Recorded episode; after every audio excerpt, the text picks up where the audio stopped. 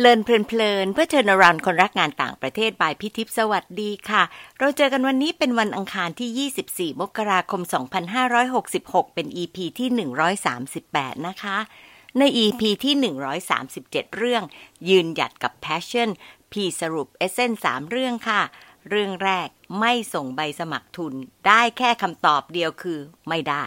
แต่ถ้ากล้าลองได้คำตอบมากกว่าหนึ่ง และช่วยให้เราพัฒนาการสื่อสารกับตัวเองได้ดีด้วย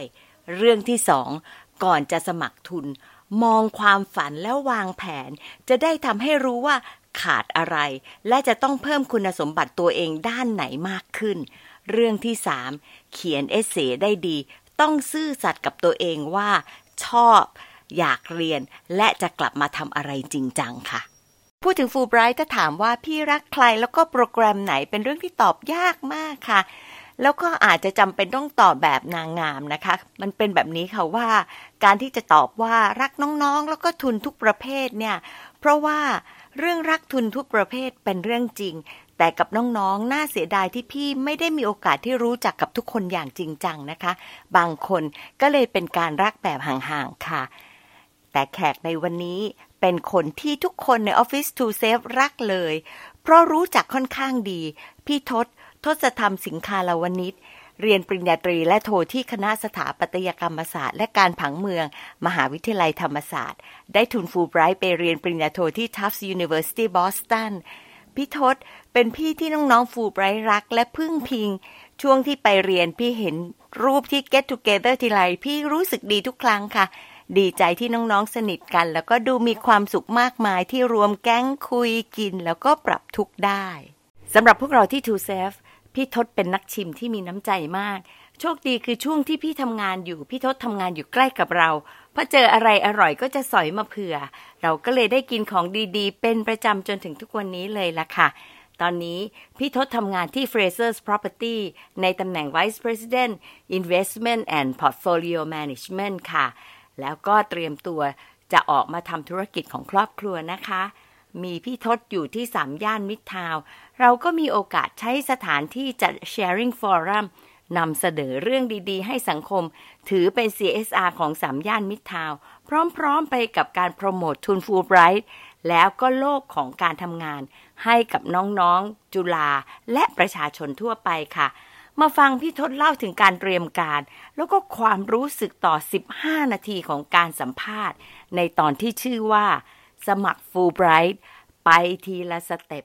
ฟังได้เลยค่ะ สวัสดีค่ะทศ สวัสดีครับ พี่ทิพย์ครับ ค่ะ ขอบคุณนะที่ให้เวลา ครับรู้สึกเป็นเกียรติอย่างมากเลยครับ ที่ได้มาในพอดแคสต์ของพี่ทิพย์ครับ ค่ะ พี่จะเริ่มคำถามเลยนะ ว่าถ้าย้อนมองเนี่ย ตอนนั้นทำไมถึงต้องเป็นฟูลไบรท์หรือว่าสมัครทุนอื่นด้วย จริง ๆ ตอนนั้นให้ถ้าย้อนกลับไปครับพี่คือเออรู้สึกว่าอยากไปเรียนต่อครับ ตอนนั้นคืออยากไปเรียนต่อแล้วก็จริง ๆเออต้องบอกว่าคนรอบข้างผมเนี่ย ก็หรือ family member คนรู้จักเนี่ย ทุกคนก็จบจากประเทศอเมริกามาทั้งหมดเลย แล้วก็เลยรู้สึกว่าโอ้โหแบบอ่าด้านการศึกษาของประเทศนี้ต้องดีแน่นอนณวันนั้นนะครับ แล้วก็เราก็รู้สึกว่า เอ้ย วันหนึ่งถ้าเราไปเรียนต่ออยากไปเรียนต่อที่ประเทศอเมริกา แล้วก็อีกส่วนหนึ่งเนี่ยคือ จากพื้นฐานครอบครัวผมก็ครอบครัวรับราชการนะครับ ก็อในการที่จะไปเรียนเรียนต่อก็รู้สึกว่าถ้าเราได้ทุนมันก็จะเป็นการช่วยแบ่งเบาภาระด้านการเงินของครอบครัว ก็เลย ก็เลยอ่าสมัครทุนฟูไบรท์ครับ อย่างเดียวไหมคะ ไม่ไม่สมัครทุนรัฐบาลเพื่อที่จะกลับมารับราชการเหรอคะวันนั้นต้องเรียนให้ตามตรงว่าผมสมัครทุนฟูไบรท์แล้วก็โอเค อาจจะมีอีกทุนคือทุนอิรัสอิรัสมุสครับ ของอืมของยุโรปค่ะครับแค่นั้นเลยครับสองสองทุนครับอ๋อมั่นใจขนาดนั้นเลยเหรอสมัครแค่สองทุน ไม่เอ่อมั่นใจขนาดนั้นเลยไหมไม่ คือตอนนั้นรู้สึกอย่างเดียวว่า โอเค เราอยากไปเรียนต่อ แล้วก็อืมก็ give it a try ในในอืมในในการที่จะหาเหมือน financial support ครอบครัวครับ ก็เลยก็เลยลองสมัครสองทุนนี้ แล้วก็จริง ๆ คืออ่าผมก็โชคดีที่ที่มีเพื่อนที่ที่คอยอ่าให้ความช่วยเหลือด้านด้านด้านรีเสิร์ชในเรื่องทุนเนี่ยแหละครับ ก็เลยรู้ว่าโอเคมีทุนฟูไบรท์มีทุนอีรัสมุสแค่นั้นเลยครับ อ๋อ แล้วสอบได้ไหมอีรัสมุสอะเอ่อตอนนั้นได้ได้เป็น partial financial support อย่างเงี้ยครับพี่อ๋อค่ะอืมก็เลยตัดสินใจมากับฟูไบรท์ก็พอได้ทุนฟูไบรท์ครับ ก็ฟูไบรท์ก็ชื่อเสียงเรียงนามแล้ว แล้วก็ แล้วก็ไปที่ประเทศสหรัฐอเมริกาด้วยก็ตรงตามมันฟิตอินกว่า ใช่ครับ แล้วก็ตรงตามเหมือนความความฝันที่อยากเป็นเรียนต่อที่ประเทศอเมริกาก็เลยให้ฟูไบรท์ครับ ค่ะ มันเหมือนกับว่าเวลาคนฟังนะเขาก็จะมีความสุขก็ฟูไบรท์อะรับแต่คนเก่งก็เลยคิดอยู่ว่าเอาได้สองทุนไปสมัครสองทุนก็ได้ จริง ๆ แล้วไบรท์จริงไหมคือคนต้องไบรท์จริง ๆ ถึงมาจริงหรือเปล่าจริง ๆ ผมว่าเอ่ออย่างที่ผมเคยเคยเรียนวิธีนะครับว่าผมรู้สึกว่าอย่างตัวผมแบบเป็นอันเดอร์ด็อกมาตลอดว่าว่าไม่ได้ไม่ได้รู้สึกว่าตัวเองเก่งหรือไม่รู้สึกว่าตัวเองเอ่อไบรท์อะไรขนาดนั้นที่จะได้ทุน แต่ผมคิดว่าอ่าทุนฟูไบรท์เนี่ยมัน ผมคิดว่าเขาเขาเขาน่าจะมองสองส่วนนะครับ ส่วนแรกคือผมว่ามันคงเป็นด้านของอ่าเป็น personal aspiration ว่าตัวเราอยากอยาก อยากไปเรียนอะไร แล้วก็แล้วก็ทำไมถึงอยากไปเรียนที่นั้น กับอีกส่วนหนึ่งคือผมว่ามันคือเรื่องของ contribution to the country อะครับว่าว่าจริง ๆ แล้ว เราถ้าสมมติเราได้ทุนมาเราสามารถ contribute อะไรให้ประเทศนี้ได้บ้าง ผมก็มันมันมันมันคือสองส่วนนี้ แล้วก็จริง ๆ เรื่องไบรท์ไม่ไบรท์เนี่ย ผมว่าจริงๆมันมันเป็นเหมือนมันเป็นเจอร์นี่อะครับ ในการที่จะขอ ทุนฟูไบรท์หรือว่าทุนอะไรต่างๆเนี่ยผมว่ามันเป็นเจอร์นี่แล้วมันเป็นเหมือนเป็น collective effort ในการที่ที่มันเป็นอะไรที่ตั้งแต่เราเรียนมาตั้งแต่เราทำกิจกรรม หรือประสบการณ์ทำงานของเราที่ที่มันช่วยที่มันจะช่วยให้เราได้รับการพิจารณาทุนฟูไบรท์นะครับ อืมค่ะ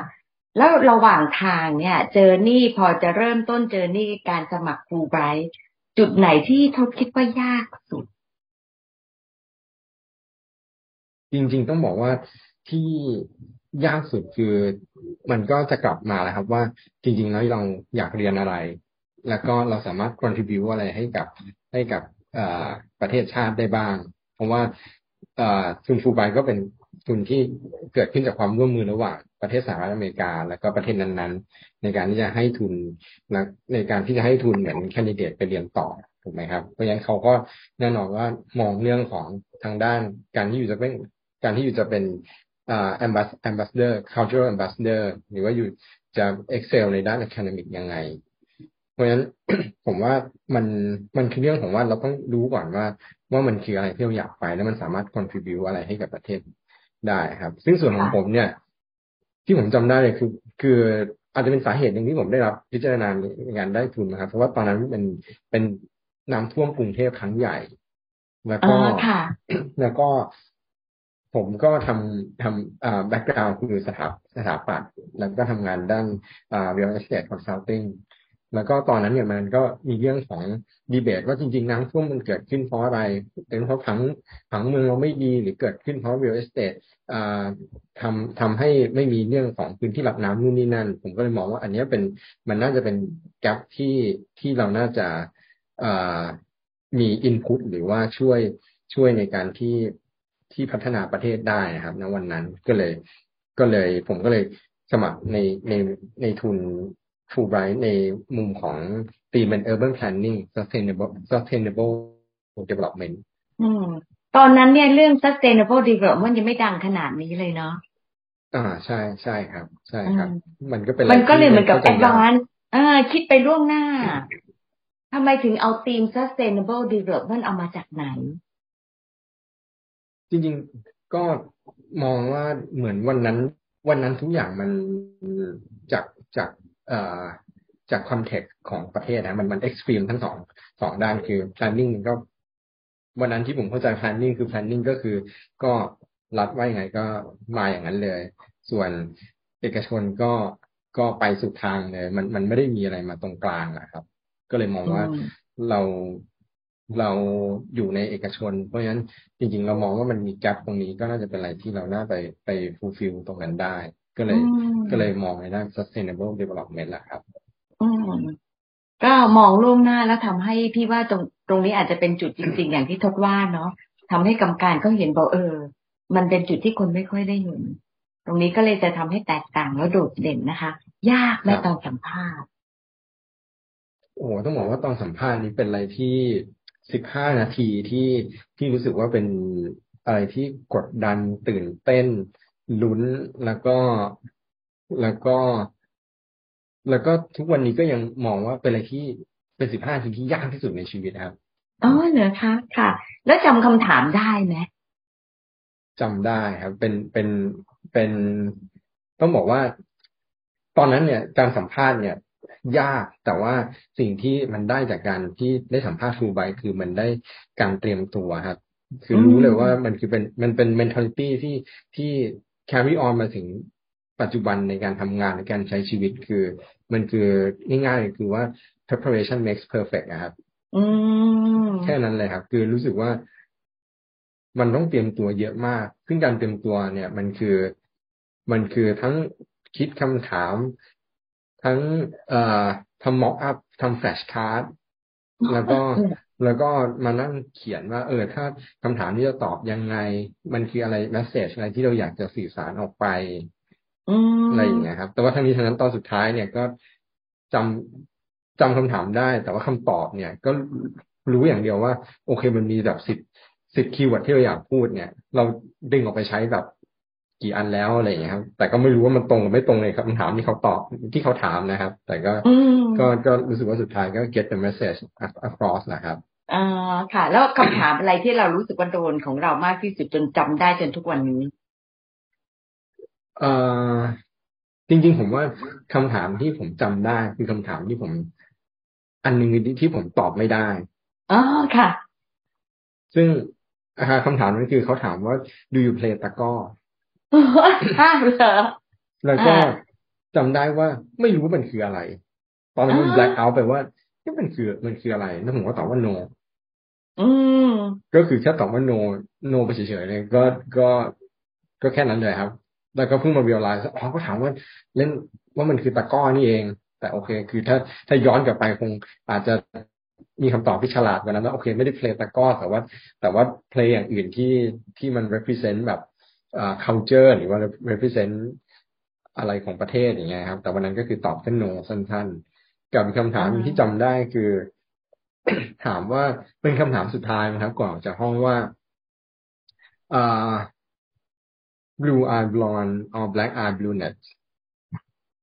อืม แล้วผมก็ตอบว่าเอ่อ sorry I already committed เหรอ โอ้พี่ฟังคำถามพี่ยังงงอยู่เลยจำไม่ได้เลยคำถามนี้ครับคือเขาคงกำลังคงถามว่าแบบเอออยู่จะเอาแบบผู้หญิงผมบลอนหรือว่าเอาแบบผู้หญิงผมดำดีผมก็โอเค sorry I'm committed ก็ตอนนั้นโอเคก็ก็มีมีมีแฟนแล้วอยู่จริงๆก็ก็เลยตอบก็เลยตอบไปอย่างนั้นแหละครับ ค่ะ โอ้เพราะฉะนั้นก็เกิดว่ามันก็มีเอ่อยังไงก็เตรียมไม่ได้เต็มที่ร้อยเปอร์เซ็นเพราะมันจะมี unexpected เนาะ อ่าใช่ใช่ครับเออแต่ก็ตอบได้ดี ไม่ห่วงว่าจะฟังไม่ออกตอบไม่ทัน คิดไม่ทันเหรอคะตอนนั้น ตอนนั้นเอาจริงๆคือรู้สึกว่ามันเป็นสิบห้านาทีที่ที่ที่ very decisive อะครับ เพราะฉะนั้นคือมันมันคงออกมาจากสิ่งที่ที่รู้สึกว่าได้เตรียมมาในส่วนหนึ่งกับอีกส่วนก็คือ มันคงเป็นเป็นอะไรที่แบบ เอ่อ very impulsive นะครับ ก็คือตอบไปตามนั้น แต่ทุกแต่แต่ถ้าย้อนกลับมาก็ก็อาจจะเป็นก็ก็อาจจะคิดว่ามันจะเป็นมุมหนึ่งที่เราโชว์ความเป็นตัวของตัวเอง ออกไปแบบแท้จริงอะครับ ว่าผมไม่รู้คือผมก็ไม่รู้อะแล้วก็แล้วก็เหมือนอย่างมีคำถามบางคำถาม ซึ่งเขาก็เขาก็ถามถาม very specific นะครับ ว่าเหมือนแบบโอเค sustainable development อยู่จะ measure by แบบ carbon emission หรืออยู่จะ measure ที่เป็นแบบ very scientific ซึ่งผมก็ตอบไปว่าแบบไม่ผมแค่ทำให้มันดีขึ้นอะ แต่ผมก็ไม่รู้มันมัน measure ยังไงอะอ่า อ่า ก็คือสามารถจะบอกได้แล้วก็ให้ฟิลฟรีที่เป็นตัวของตัวเอง ไม่รู้ก็บอกไม่รู้ใช่ไหมใช่ครับผมนะผมคิดว่าอ๋อวันนั้นสิ่งที่ผมนั่นคือผมก็คงแสดงความเป็นตัวของตัวเองว่าก็ไม่รู้ก็ไม่รู้อะครับ ค่ะ แล้วตอบแบบนี้พอออกมาแล้วกลุ้มใจไหมคิดว่าได้หรือไม่ได้ ตอนนั้นคือ รู้สึกอย่างเดียวว่า เอ้ย แบบจบแล้วแหละ แล้วก็เราทำเต็มที่แล้วอ่าค่ะ ก็เป็นสปิริตที่ดีเนาะครับ ก็คือคิดคิดแค่นั้นเลยครับพี่ทิพย์อ๋อว่าแล้วจำได้ไหมว่าพี่โทรไปบอกแล้วเป็นไง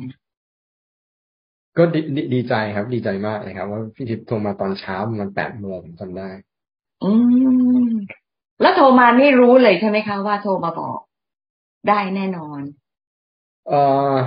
จริงๆส่วนส่วนส่วนหนึ่งก็ที่ที่ที่ที่ทราบเพราะว่าเพื่อนผมที่เคยได้ทุนก็บอกว่าถ้าถ้าได้ก็จะมีคนโทรมาบอกตอนเช้าก็บอกตอนเช้าด้วยก็บอกตอนเช้าด้วยใช่ครับ แต่ไม่รู้ว่าวันไหนยังไง แต่ก็ก็โอเค วันนั้นก็มีโทรศัพท์มาแล้วพี่ทิพย์ก็บอกว่าโอเค ขอแสดงความยินดีด้วยว่าอยู่ได้ทุนครับอืมค่ะ เออตรงนี้มันก็จะเป็นเป็นอะไรที่แตกต่างนะเพราะว่าพี่เองอยากจะให้มีความรู้สึกที่พิเศษ ว่าฟูไบรท์เป็นอะไรที่พิเศษค่ะ จริง ๆ แล้วพอมาบอกว่าฟูไบรท์พิเศษ ความเป็นฟูไบรท์ตอนเป็นอยู่ที่อเมริกาพิเศษไหมโอ้โหเออต้องบอกว่าพิเศษครับพี่เพราะว่าจริงๆคือส่วนหนึ่งคือแน่นอนมันคือเรื่องของของ network แหละครับ network ที่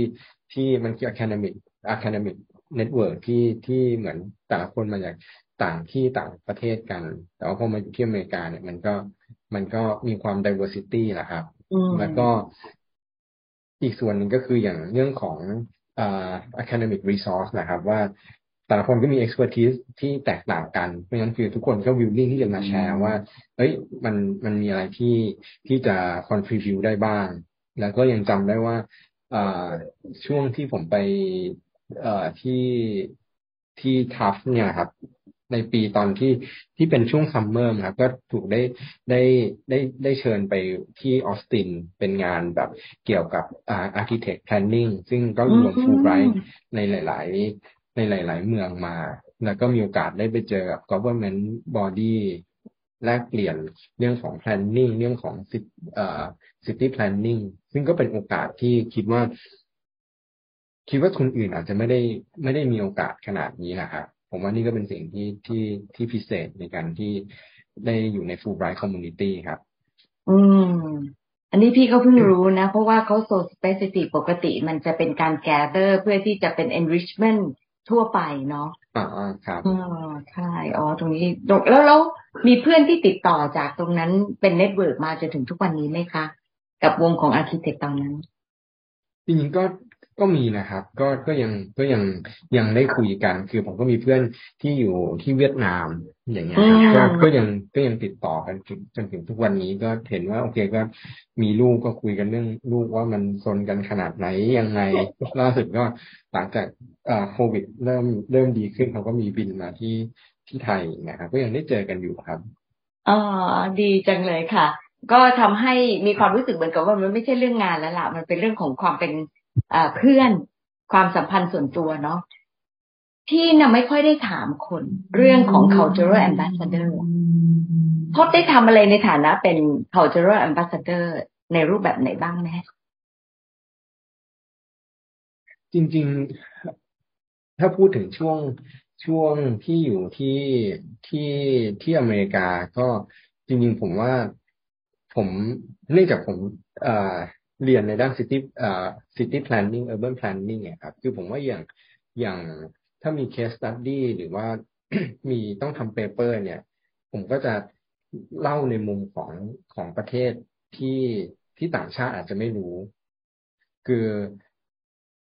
อันที่ผมจำได้อันหนึ่งคือผมเคยเขียนเปเปอร์เรื่องของ informal transportation อืมซึ่งอืมก็คือเรื่องของวินมอเตอร์ไซค์เรื่องของตุ๊กตุ๊กเรื่องของเรือด่วนอะไรอย่าง เงี้ยครับ ซึ่งมันก็เป็นอีกมุมหนึ่งที่ที่ที่ทำให้คิดว่าทำให้ให้ต่างชาติหรือว่าคนที่ไม่เคยมาประเทศไทยเนี่ยรู้ว่าเอ้ยโอเคมันมันมี transportation mode อันนี้ด้วย แล้วจริงๆเนี่ยมันก็เป็นอะไรที่ที่แตกต่างว่าเป็นเสน่ห์ของเมืองซึ่งซึ่งผมก็มองว่าเออ อันนี้ก็เป็นเป็นอีกหนึ่งแง่มุมที่ที่ผมอาจจะเป็นส่วนหนึ่งในการ represent ประเทศได้นะครับ เออ พี่ชอบนะ ไม่ค่อยมีคนพูดถึงในแง่นี้ แล้วมันเข้าไปในวิชาการด้วยบวกกันกับความเป็น culture เลยค่ะ โอ้ น่ารักดีชอบชอบชอบ แล้วพอกลับมาถึงปุ๊บเนี่ยพดก็ยังสนิทสนมกับพวกเราที่ฟูไบรท์แล้วก็กับเพื่อนๆในแก๊งของตัวเองในคลาสของตัวเองอยู่เยอะเลยค่ะทำไมมีจุดไหนที่ทำให้ผูกพันยาวนานขนาดนี้คะโหจริงๆคือผมว่าอ่า แน่นอนเลยกับพี่ๆฟูไบร์ครับ ก็ก็ต้องขอบคุณทั้งพี่ทีมแล้วก็พี่ๆทีมทำงานตลอดแหละครับ ว่าตั้งแต่ได้ทุนจนถึงไปเรียนต่อกลับมา ก็ยังช่วยดูแลเช็คอิน ถามถามไถ่มาตลอดคือผมว่ามันก็เป็น relationship ที่ที่ ที่ที่ที่มีคุณค่าสำหรับผมมากนะครับ ว่าโอ้โหแบบเด็กคนหนึ่งได้ไปเรียนต่อต่างประเทศ แล้วก็มีคนคอยช่วย จนถึงจนถึงตอนกลับมา เพราะฉะนั้นผมก็เลยรู้สึกว่าว่าว่าซาบซึ้งแล้วเกรดฟูลมากในการที่มีพี่ๆคอยช่วยอะครับ แล้วก็อีกส่วนกับเพื่อนๆเนี่ย คือผมอาจจะโชคดีที่ไปอยู่ที่รัฐแมสซาชูเซตส์ซึ่งเพื่อนๆรุ่นที่ไปเนี่ยก็มีครบทุกมหาลัยเลย เพราะฉะนั้นก็มันก็เป็น เป็น bonding ที่ที่เหมือนเด็กไทยที่อยู่ในต่างประเทศนะครับ ว่าเราก็ได้เจอกันได้มีอะไรก็แชร์กัน แล้วก็การที่เป็นฟูลไบรท์มันก็มีอะไรที่ที่สามารถแชร์กันได้มากขึ้น ก็เลยก็เลยเป็นอะไรที่ว่ามันคือมันคือ lifetime relationship นะครับ ที่ได้จากการได้รับทุนฟูลไบรท์ครั้งนี้ครับ อืมเป็นแก๊งค่ะ น้องคะ รุ่นน้องเนี่ยเป็นแก๊งมากเลยนะคะอยู่ที่นั่นเนี่ยโอ้โหรวมตัวกันแบบเหนียวแน่นมาก พอเห็นปุ๊บอ่าแล้วมาอีกละตั้งแก๊งตั้งกวนกันอีกแล้วเจอกันกินข้าวซึ่งมันพอพอพี่เห็นรูปพี่จะมีความสุขครั้งเลยก็เวลาเราพูดเนี่ยเราก็จะพูดไปยิ้มไปเพราะเรามีความสุขว่าเออก็ย้อนย้อนไปแล้วก็มีความสุขจังเลย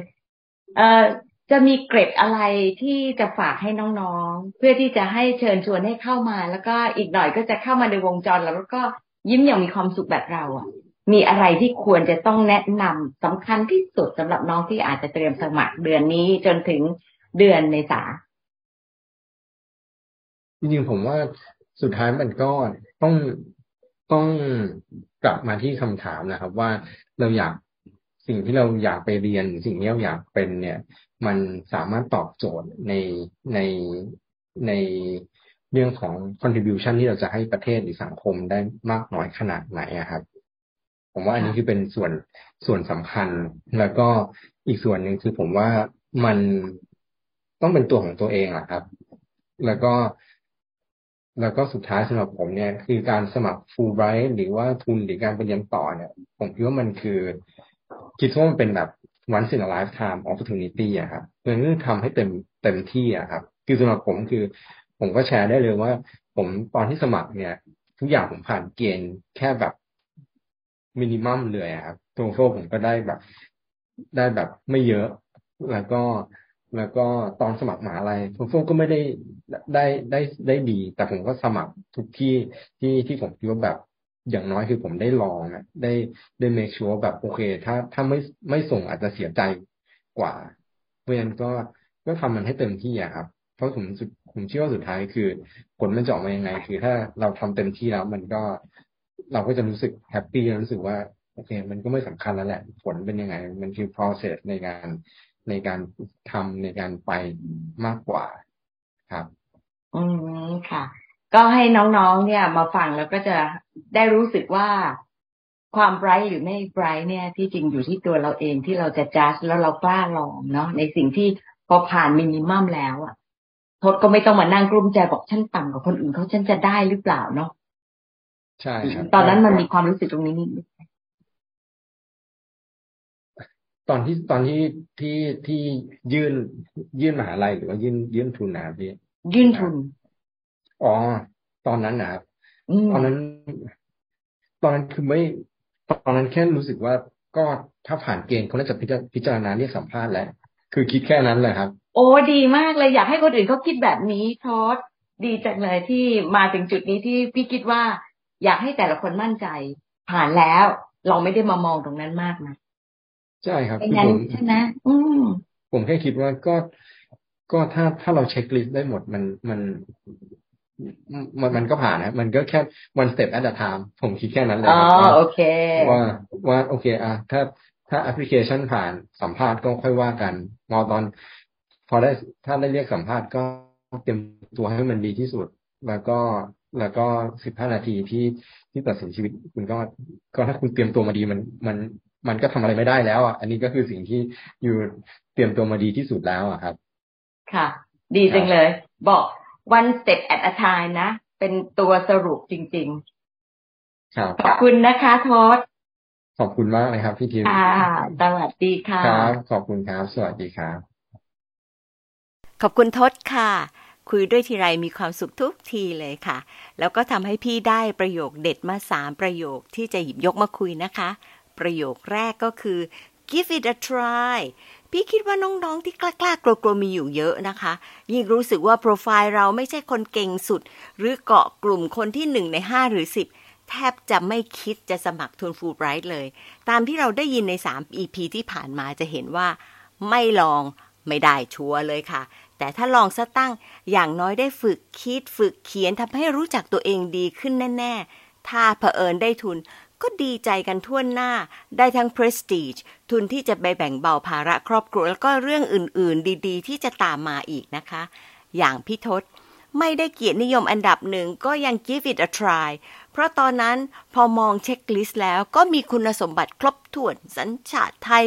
เกรดเกินสามเรียนจบปริญญาตรีในประเทศไทย มีคะแนน TOEFL IBT เกิน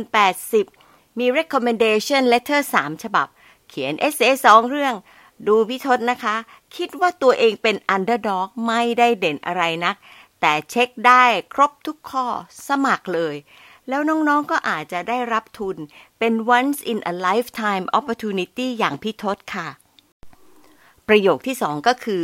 การเป็น cultural ambassador เป็นได้ทุกจุดนะคะ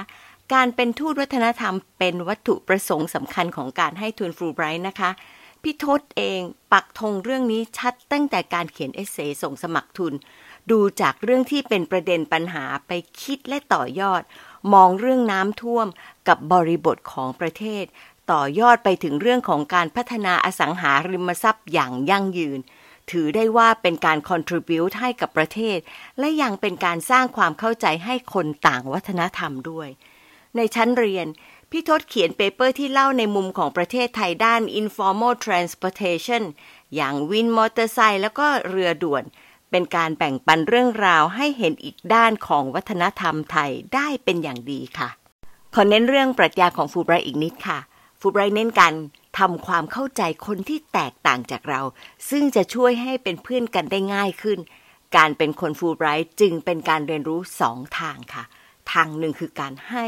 เราสามารถจะแชร์วัฒนธรรมของเราที่ข้ามกรอบ แค่เรื่องเครื่องแต่งกายและอาหาร ลงไปเข้าใจถึงวิถีชีวิตที่มีองค์ประกอบหลายอย่าง อย่างที่พี่ทศเขียนในเปเปอร์ ที่มีการแบ่งปันแบบเเนียนๆไปกับการเรียนทำให้มิติของศาสตร์มีความน่าสนใจ และน่า discuss ต่อด้วย ในอีกทางหนึ่งคือการรับการไปอยู่ที่อเมริกาทำให้ได้เห็นแล้วก็สังเกต รู้จักแล้วก็เรียนรู้ความหลากหลายของคนอเมริกัน แค่ในแต่ละมหาวิทยาลัย ก็มีคนมาจากหลากหลายรัฐฟูไบรท์ไปช่วยเพิ่มความต่าง จากนักเรียนทั่วโลกเข้าไปเรียนด้วย ก็ยิ่งเพิ่มความเข้าใจแล้วก็ appreciate เรื่องของ diversity ยิ่งมากขึ้นนะคะ การเรียนรู้สองทางนี้แหละค่ะ เป็นอีกประเด็นที่น้องๆ อาจจะอยากไปคิดต่อ เพื่อหา story ของตัวเองไปแชร์ใน essay ด้วยค่ะ ประโยคที่ 3 คือ one step at a time ทำทีละอย่าง ไม่ควรไปกังวลตั้งแต่เนิ่นๆ เสียเวลาเปล่าๆ ค่ะ วิธีคิดของพี่ทศคือ การขอทุนเป็น journeyเราจะต้องค่อยๆ ก้าวต่อเพื่อลดความกดดัน เพราะถ้าคิดทุกเรื่องตั้งแต่ก่อนจะสมัครเผลอๆ เลิกล้มความตั้งใจที่จะลงมือ เพราะจะต้องผ่านหลายด่านทำให้สำเร็จไปทีละเรื่องจะได้เต็มที่กับมันนะคะ อย่างพอพี่ทศได้เข้าสอบสัมภาษณ์ก็โฟกัสที่การเตรียมอย่างจริง ๆ จังๆ ฟังพี่ทศรีเฟล็กถึง 15 นาทีของการสอบสัมภาษณ์ที่ยาวนานมาก อาจจะเป็นแรงกดดันน่าดู เก็บทิปส์เอาไว้ค่ะ เช่น วิธี mock interview การใช้ flash cards ที่จะช่วยซ้อมการสอบสัมภาษณ์ หรือบทเรียนการตอบคำถามที่ไม่จำเป็นที่จะต้องหยุดเพียงตอบว่า yes หรือ no แล้วก็อีกเรื่องที่คนกังวลเยอะก็คือ ถ้าถามเราในบางเรื่องที่เราไม่รู้ ตอบไปเลยค่ะว่าไม่รู้ พี่ยืนยันว่าไม่ใช่เรื่องที่กรรมการจะปรับเราให้ตกแน่นอนค่ะ มารีเฟล็กกันค่ะ ชอบประโยคไหนในสามประโยคนี้ไหมคะ เพราะอะไร กล้ามากขึ้นที่จะไปสมัครทุนฟูไบรท์ไหมคะ แล้วจะทำยังไงให้สมัครจริง ๆคะ ขอบคุณที่ตามฟังและพบกันวันอังคารหน้านะคะ สวัสดีค่ะ